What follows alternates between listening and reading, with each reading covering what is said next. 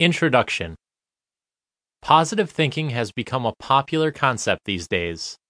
Everyone is reading or writing about it or trying out techniques to change from a negative to a positive person.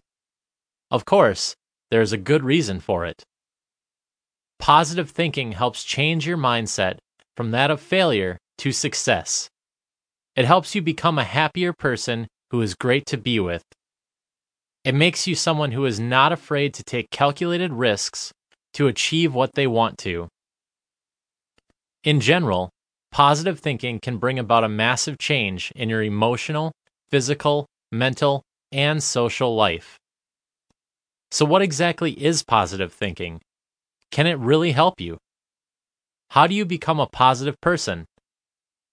How do you know whether your thinking is positive or negative? How can you stop your negative thoughts? What if they come back?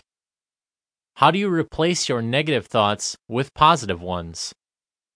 How do you ensure that you continue living life on the positive track? What advantages can you get from being positive? Can anyone be positive? Find out the answers to these questions in this audio.